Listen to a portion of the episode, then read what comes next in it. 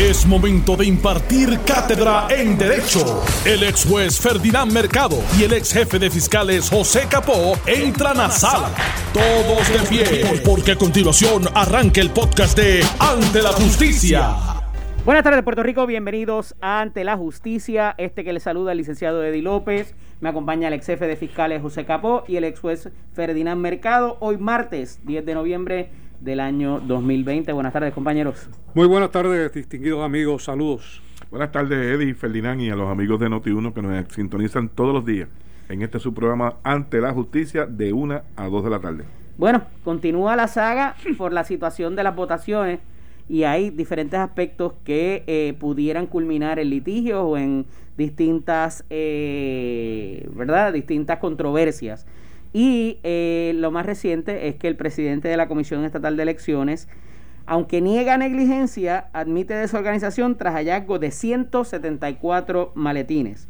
Aunque se emitió certificación que reclamaba 100% de los votos contados, ahora contarán cientos de maletines que aparecieron entre ayer y hoy. A esto le tenemos que sumar también el asunto de que siguen surgiendo más querellas en cuanto a que fallecidos solicitaron el voto adelantado. Y esto obviamente pues arroja cierta desconfianza que ha sido yo creo que más eh, de alguna manera denunciada por uno de los partidos y en particular su eh, comisionado electoral, el partido de Victoria, Movimiento Victoria Ciudadana, Orville Valentín, eh, porque pues ciertamente pues te crea suspicacia el que sigan apareciendo estas papeletas a pesar de que explicaron la logística hace unas horas en, en una conferencia de prensa. Pero qué pudiera eh, en qué pudiera culminar todo este asunto en caso de que alguien eh, no esté conteste con cuál sea el resultado final y si se impactará ese resultado preliminar que tenemos hasta ahora eh, ¿cuál pudiera ser la consecuencia de eso? Pues mira, la consecuencia podría ser eh, un cambio en el escenario de las candidaturas si está dentro del margen del recuento del punto 5%.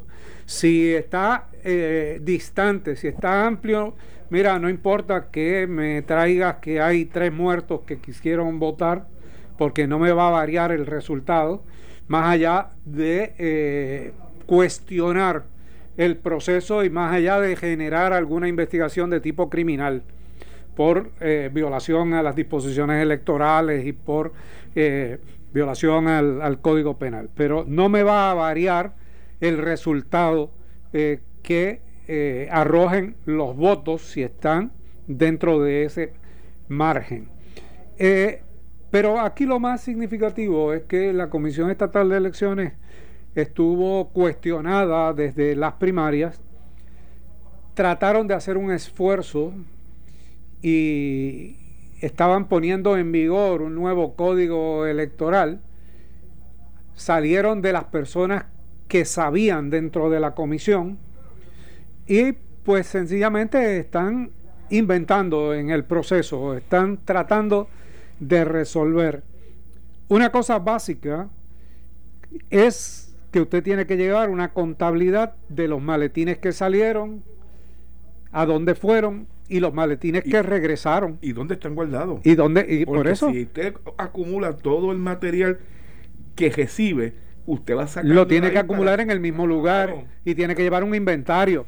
Colegio, colegio 10 de la unidad 16, eh, tiene que tenía 25 maletines, llegaron 22. ¿Dónde están los otros tres? Entonces, pues ahí se supone que usted lleve una contabilidad. Y eso lo hacen todos los partidos. Lo que no hacen todos los partidos, pues es responsabilidad también de lo que no hicieron. Y yo entiendo que los comisionados estén tratando de cubrirse eh, entre ellos para que no se les adjudique una negligencia.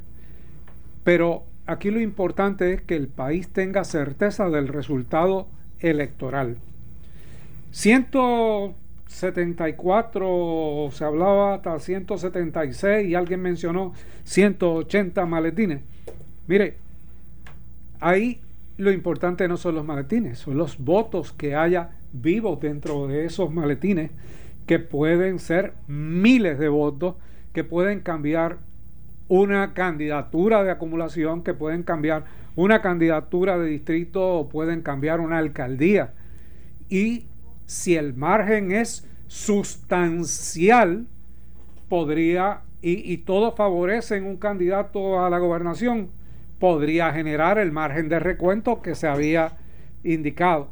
Ya esto, obviamente, dudo que suceda, pero si siguen apareciendo votos sin contar, el presidente de la comisión y la vicepresidenta van a tener un problema en términos del manejo de esa entidad, más allá de la responsabilidad que puedan tener directamente los comisionados.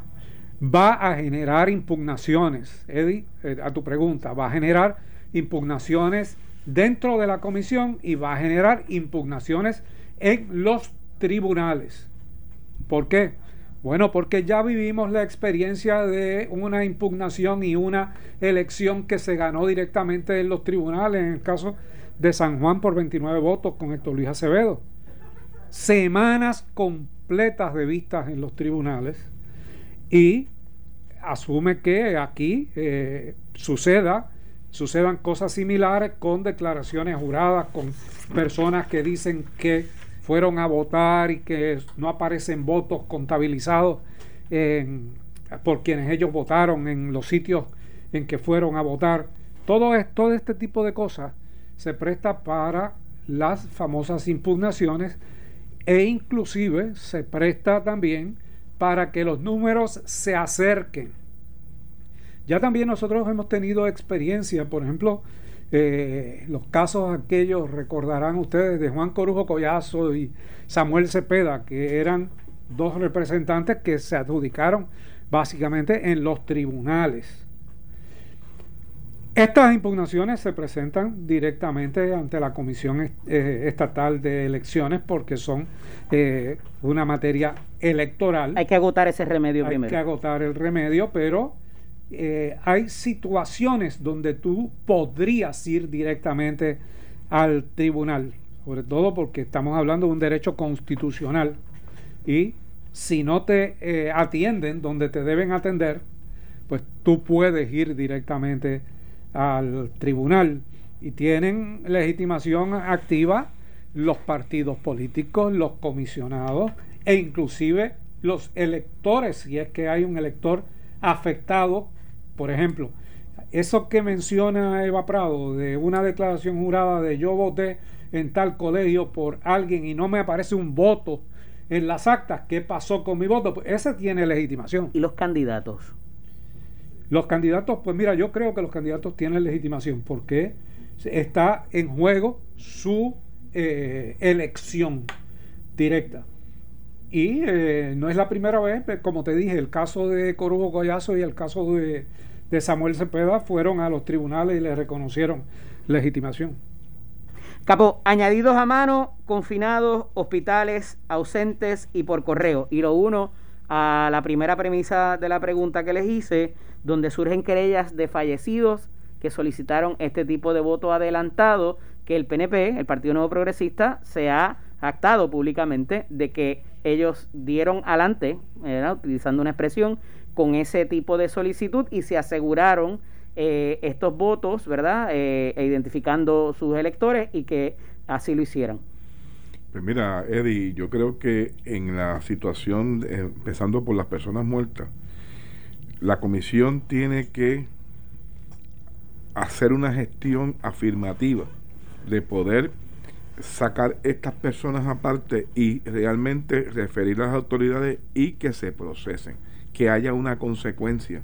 Esto es una práctica que siempre, en más, en mayor grado o menor grado, siempre sea, en cada elección hablamos del mismo tema de personas que aparecen en el registro no fueron o no fueron eliminadas o alguien se hace pasar por otro y lo, y lo deja los inscribe pero esta situación como bien tú señalaste quien dominó el voto adelantado porque así lo han manifestado sus propios funcionarios electorales, eh, es el Partido Nuevo Progresista. Y esto no creo, si aquí se, se, hace una subcomisión que se dedique única y exclusivamente a esto, yo creo que puede dar una, hacer una buena investigación interna dentro de la Comisión Estatal de Elecciones para buscar ese tracto, dónde fue, en qué precinto, los documentos que se presentaron, porque el documento tiene que estar allí. Es un documento que se firma, una hoja. Aquellos que pidieron ese voto adelantado saben de lo que estoy hablando. Un documento por un solo lado, sencillo, de información de persona, número electoral, eh, dirección, y una firma abajo con la fecha cuando se solicitó. Eso hay que trabajarlo, Eddie. Eso tiene que tener una consecuencia para poder eh, eh, darle certeza al funcionamiento de la comisión. En cuanto a los demás votos de, eh, de confinados y eso, yo, yo veo eh, lo que ve todo el mundo, ¿verdad? Es como una desorganización total en la Comisión Estatal de Elecciones en cuanto a la forma de contar votos me parece y es y lo que refleja es como la desconfianza, ¿verdad? Yo más allá de la impugnación si, si tiene méritos o no, sino la desconfianza que el pueblo empieza a levantar en los procesos. ¿Por qué? Porque Ferdinand ahorita nos dio uno de los ejemplos. Tiene que haber una contabilidad de lo que entra allí al coliseo, ¿verdad? Ya sea que si en primera instancia fueron a la comisión y se pasaron al coliseo posteriormente, pero tiene que haber un cuarto donde estén eh, resguardados y protegidos todos esos votos que están sin contar. Entonces, ayer hablábamos de 50 votos, Eddie. De 50 cajas, perdón. Ya tarde en la noche hablábamos de sobre 100 y ya hoy por la mañana estamos hablando de 174. No sabemos si en el resto de la tarde siguen apareciendo más cajas, ¿verdad? Y, y pareciese como que el presidente de la comisión no tiene el control el control de ese proceso, ¿verdad? Yo sé que hay representantes de los partidos, pero ciertamente pues, ante la este es un tema que se está veniendo trabajando hace más de tres días. Hay dos cosas y se las expongo para que ustedes me digan. Eh, de acuerdo a la conferencia de prensa, voy a explicar, eh, la situación con el voto de los confinados con el voto ausente y con todas estas categorías que están sin contabilizar. En muchas de ellas, cuando se emitió el voto, no había una máquina como en los colegios para pasarla. por tanto, ninguna. Por tanto, eso se agrupó, se puso en unos sobres y se metió en unos maletines. Explican hoy en la conferencia de prensa de que esas, muchas de esas y otras papeletas, habían unos maletines multipresentales, que habían papeletas legislativas, de municipal, y se agrupó en unos maletines, ¿verdad? Todos juntos, porque obviamente pues ese voto no es de un solo sitio. A esos efectos, la, eh, explican que eh, la aparición de estos nuevos maletines es porque esos maletines multipresentales se abrieron y se pusieron en otro maletín de acuerdo al precinto a donde deberían ser contabilizados. Vamos, esas papeletas se entiende y creo que quedó bastante claro que no han sido pasadas por una máquina. Por tanto, no son parte del resultado. A lo que voy es, y esta parte a mí me preocupa y por eso te hice la señal ahorita, como si hubiera alguna irregularidad en esa solicitud de voto adelantado por particularizar ese sin ninguna otra. ¿Cómo machamos el voto ahora de esa papeleta a esa persona que no debió haber votado? ¿Y qué consecuencias recaería sobre quien haya promovido o quien haya solicitado eh, y quien haya ejercido ese voto eh, que no debió haber ocurrido si es que fuera una persona fallecida. Si fueron trasladados de un maletín a otro y no preservó el sobre del envío, pues tú no vas a poder identificar de quién La teoría de la urna contaminada. Que utilizó Héctor Luis Acevedo en el 88. Sí, tú no vas a, tú no vas a poder determinar a quién pertenece ese voto. Tú lo único que vas a poder determinar es a qué precinto corresponde el voto. Por, la, por los candidatos, obviamente, o a qué municipio corresponde el voto. En el caso de las papeletas estatales, pues no hay problema, porque eh, corresponde a cualquier, a cualquier lugar. Es parte de la organización. no todo el mundo puede estar tocando esos maletines. Y si, lo, y si ocurre esa situación que se da en la conferencia de prensa, la explicación de que se pasan a otros a otras cajas, pues tiene que haber alguna algún escrito que identifique esa esa caja. Hay un acta, se levanta un acta, dijo el presidente. Sobre el tracto de dónde proviene, ¿verdad? Este, y ahí es que se toman decisiones en ese momento, pensando, y ahí está la, entra la malicia, la malicia electoral. Mire, esto puede provocar que ocurra exactamente lo que acaba de ocurrir, el contaminado, que se pueda llegar a la conclusión o al final de una determinación que puede estar contaminado, ¿verdad? Porque se perdió su tracto. Pues ese era un, voto que había que tomar decisiones en el momento, si en qué momento se adjudicaba para evitar que ocurriera lo que, está sucediendo, ¿verdad? Pero volvemos a lo mismo, Eddie. Es que no sabemos quién tiene el control, quién da instrucciones, qué se cuenta o qué no se cuenta hoy, se cuenta mañana. Pero ya hay participación de los cinco o seis partidos. Está bien, pero aparentemente la inexperiencia está llevando a alguien que conoce del proceso a tomar las decisiones y todo el mundo se queda Todas de, de, las urnas contaminadas, pero aquí hay un proceso contaminado, porque tú terminaste la adjudicación de las papeletas. O por lo menos le comunicaste al país que lo hiciste. Pero quedaban por contar y adjudicar papeletas. Dijiste que ibas a iniciar el escrutinio y dentro del escrutinio ibas a adjudicar, lo que le quita certeza a los resultados parciales que tú eh, diste. Emitiste. Ahora, tú estás con 174 maletines adicionales en un proceso de escrutinio que no ha comenzado. O sea, realmente aquí lo que se tiene que hacer es contar y terminar, no, no certificar, sino dar el resultado final de la adjudicación y comenzar el escrutinio para ver si las actas coinciden y cuadran. 30 segundos antes de irnos a la pausa. ¿Qué pasaría? ¿Cuáles son las, consecuencias sobre la persona que haya promovido, que haya ejercido eh, impropiamente el voto de acuerdo con, ¿verdad? con la reglamentación que existía para ese voto adelantado? Pues, este, entiendo que dentro de la ley electoral lo contempla como un delito y delito como tal tiene eh, puede ser procesado criminalmente. Sí, no definitivamente y si se, y si hubiese un esquema eh, para propiciar la promoción la, promoción de esos votos de manera fraudulenta, porque no nos equivoquemos. Ustedes piden mucho. No nos equivoquemos. Eh, o sea, los partidos, o sea, aquí se ha dicho, no, el PNP este, trabajó el voto adelantado. Pues esa es su función. Si los otros partidos no lo hicieron, pues fallaron. Tenían que trabajar el voto adelantado. Ahora, una cosa es trabajar el voto adelantado y otra identificar un muerto para generar un voto adelantado o identificar a una persona que no está inscrita y ponerla como un voto adelantado. Eso como que requiere intención y maldad. Eso requiere pues un esquema conspirativo porque no se hace solo. Ciertamente. Mira, eh, cuando regresemos de la pausa, el representante Néstor Alonso no da señales de vida y se niega aparentemente, ¿verdad? No ha renunciado a, a pesar del ultimátum del señor presidente y también la Junta envía... Es 15 de noviembre. no es 15 de noviembre todavía. 15 de noviembre todavía. Pues que ya para el 15 de noviembre probablemente tendremos la, Eso lo vamos a la renuncia porque tiene que cobrar el cheque de esta quincena. Eso lo ah, vamos a tocar cuando regresemos. Y también la Junta envía un misil teledirigido para el gobierno, pero más para lo que ha dicho Pedro Pierluisi en estos días. Regresamos en breve. Estás escuchando el podcast de Ante la Justicia de Noti1630. Estamos de regreso aquí en Ante la Justicia. Este que les habla el licenciado Eddie López. Me acompaña el ex jefe de fiscales José Capó y el ex juez Ferdinand Mercado.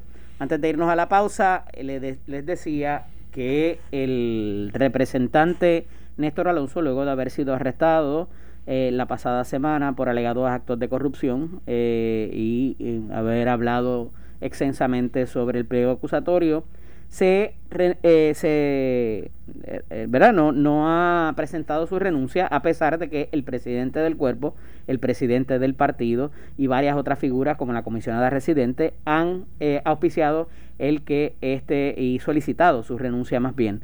y no hemos visto nada en cuanto a alguna acción afirmativa a esos efectos. Un poco el, el licenciado eh, Ferdinand Mercado nos daba una razón o una posible razón a esos efectos. Eh, les pregunto qué debe ocurrir aquí y qué, y qué o hasta dónde eh, pudiera entonces el cuerpo de entrar en eh, función o de alguna manera promover algún algún tipo de, de procedimiento para su expulsión. Mira, eso está ya definido. Eh, Básicamente el cuerpo, la Cámara de Representantes a través de su presidente puede actuar hacer el referido directo a la Comisión de Ética, comenzar el proceso de expulsión. Para eso eh, se necesita que se autoconvoque porque están en un periodo donde no hay sesión extraordinaria. Pero yo creo que aquí va a estar la renuncia disponible. Esto ya lo vimos con la representante Charbonnier que estaba posponiendo su, eh, su, su, renuncia, hizo aquellas dos cartas con fechas eh, diferentes. Y también vimos cómo se tardó en el caso del otro legislador, Nelson del Valle. De Nelson, del Valle. Pues aquí va a ser lo mismo, se va a tardar mientras más se acerque al día 15, al día, al, día 15. El 30 yo creo que va a ser demasiado, porque va a obligar a que eh, sobre todo la prensa presione al presidente para que inicie el proceso de expulsión, inclusive sus propios compañeros van a presionar para que eso para que eso ocurra. Pero eh, realmente el país necesita una eh, purificación. En el caso de este legislador, pues son dos procesos distintos. Uno es que renuncie al escaño como legislador y otro que renuncie a ocupar el cargo para el que ha sido electo hasta este momento. Si bien no está certificado, está entre los resultados parciales de eh, ganador por acumulación y el partido eh, pues tiene que requerir que no eh, continúe, que renuncie al cargo para que el Partido Nuevo Progresista pueda sustituirlo. Si eso no ocurriera, y pretendiera juramentar al cargo, pues entonces se, se, inicia un proceso inmediato para su expulsión. Pero lo cierto es que no hay ninguna obligación en ley a que él renuncie, o sea, es un acto totalmente voluntario, ¿verdad? Tomando como en consideración eh, el daño que le hace a él mientras siga este issue eh, constante todos los días, y la prensa obviamente está llevando una cronología de este caso y para la colectividad para la cual él pertenece. Sabemos que el presidente, propio presidente del partido, antes que el presidente de la Cámara eh, le pidió la renuncia inmediata, pero él se mantiene allí hasta que él lo decida.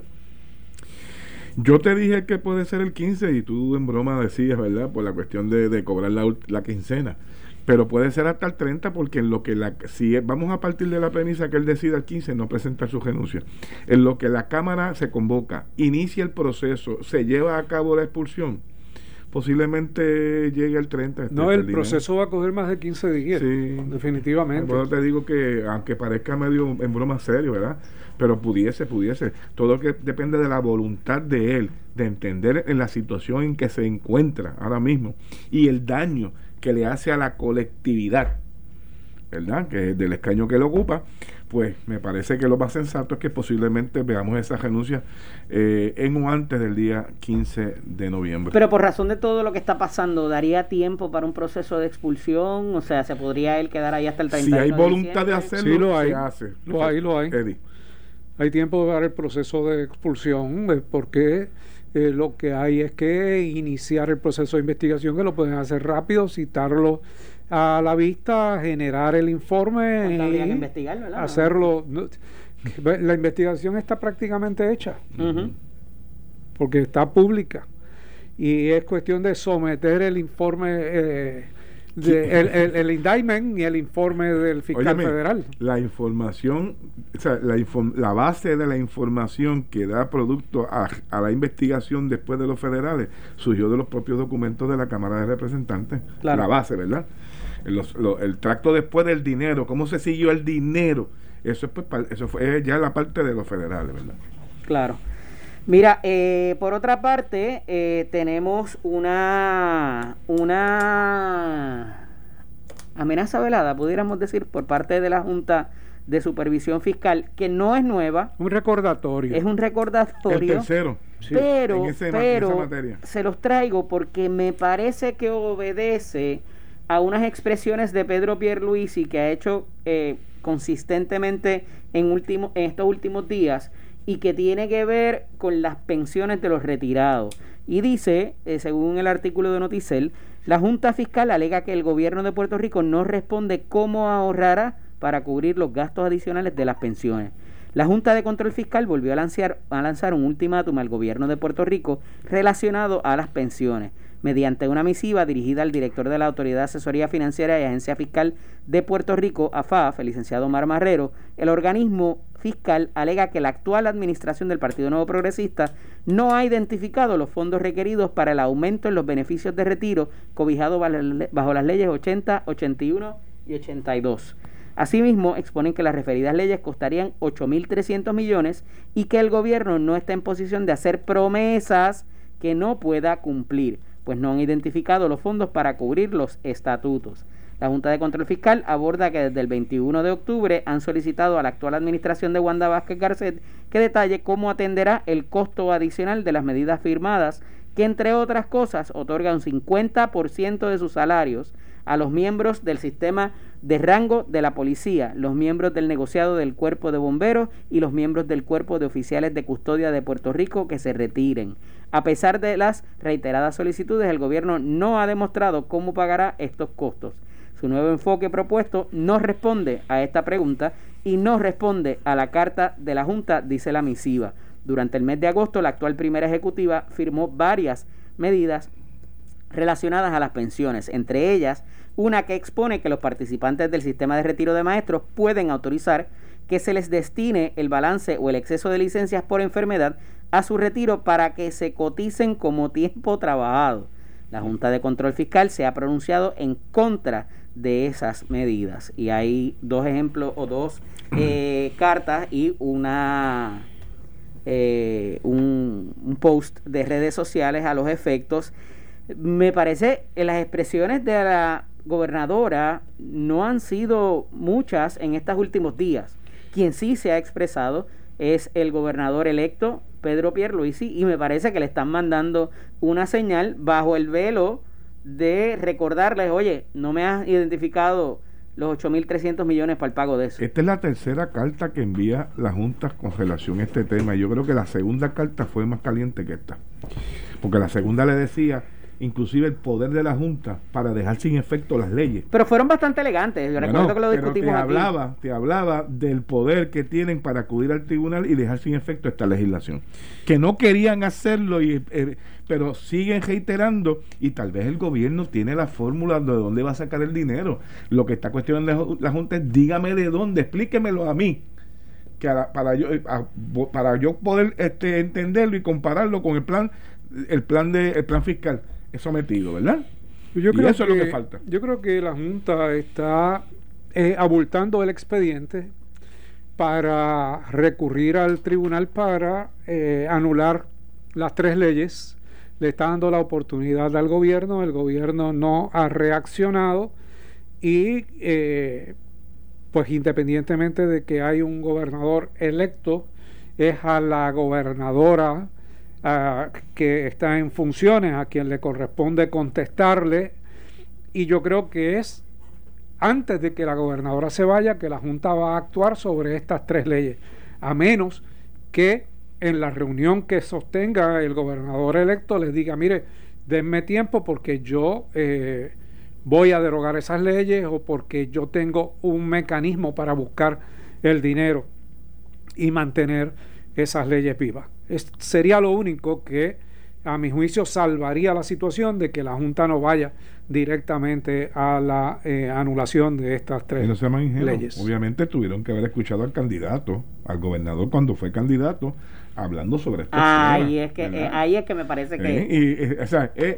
es, carambola como en el billar verdad que tú tiras para una para una boca y se mete en otra pero aquí coge a los dos al actual y al que viene haciéndole la advertencia claramente eh, interesante porque va a ver cómo, ¿verdad? Hay, mucha información que tiene Pedro Pierluisi por haber sido, y él mismo lo ha admitido, ¿no? Y entonces la relación que él tenía con la Junta, pero hay miembros nuevos y parece que va a haber un enfoque nuevo en esa dirección también eh, y particularmente en lo que es el pago, el repago de la deuda. Eddie, esto Eddie Ferdinand, esto es interesante porque si por aquí hay dos movimientos, ¿verdad?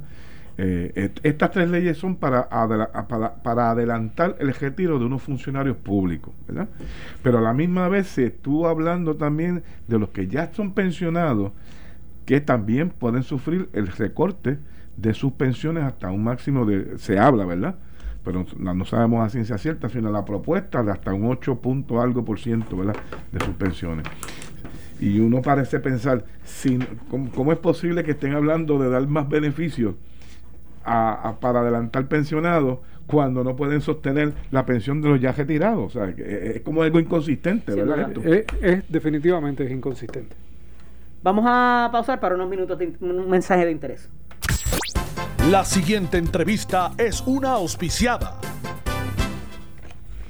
Beneficiario de Medicare, llegó el momento de escoger tu nuevo plan con Triple S Advantage. Cuídate mientras ahorras más. En la tarde de hoy me acompaña el señor Luis Rivas para darnos más detalles. Buenas tardes. Buenas tardes, Eddie. Gracias por la invitación. Nuestros planes ahora más que nunca cuidan tu salud, pero también cuidan tu bolsillo. Y sobre todo te ayudan a mejorar tu calidad de vida.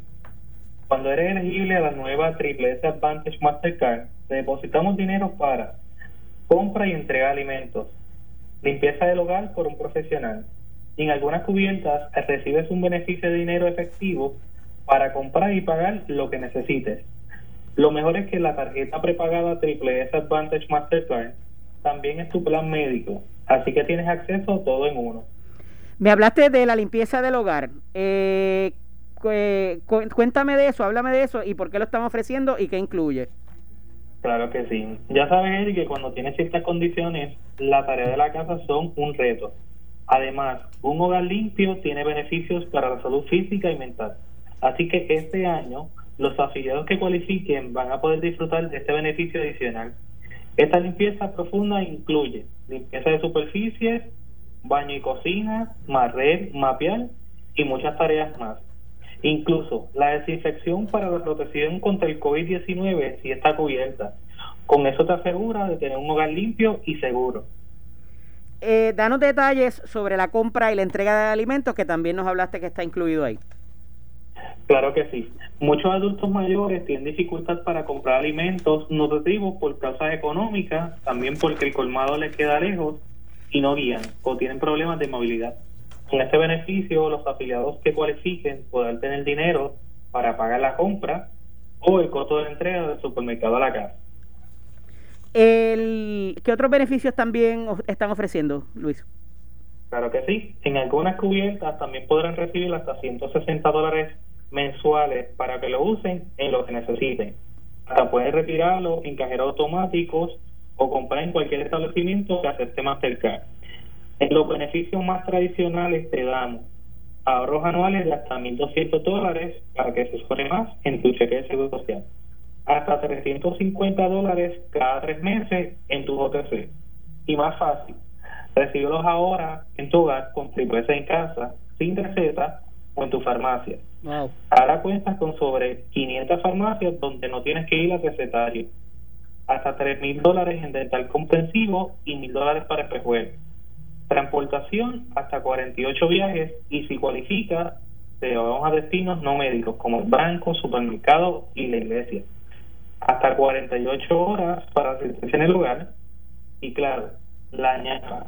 Con ella tú decides cuál beneficio quieres aumentar, entre dental, OTC, transportación, espejuelos o audífonos. Todo esto sin sacrificar otros beneficios esenciales para tu cuidado.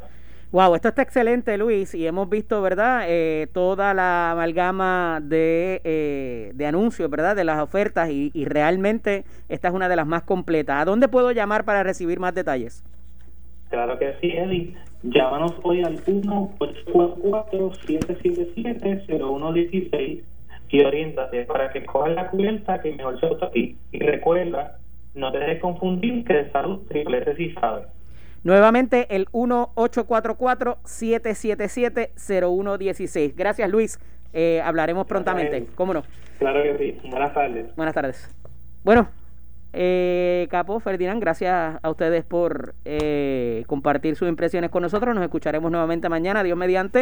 Esto fue el podcast de Noti1630. Ante la justicia. El único programa en la radio con un Dream Team de expertos en derecho. Dale play a tu podcast favorito a través de Apple Podcasts, Spotify, Google Podcasts, Stitcher y notiuno.com.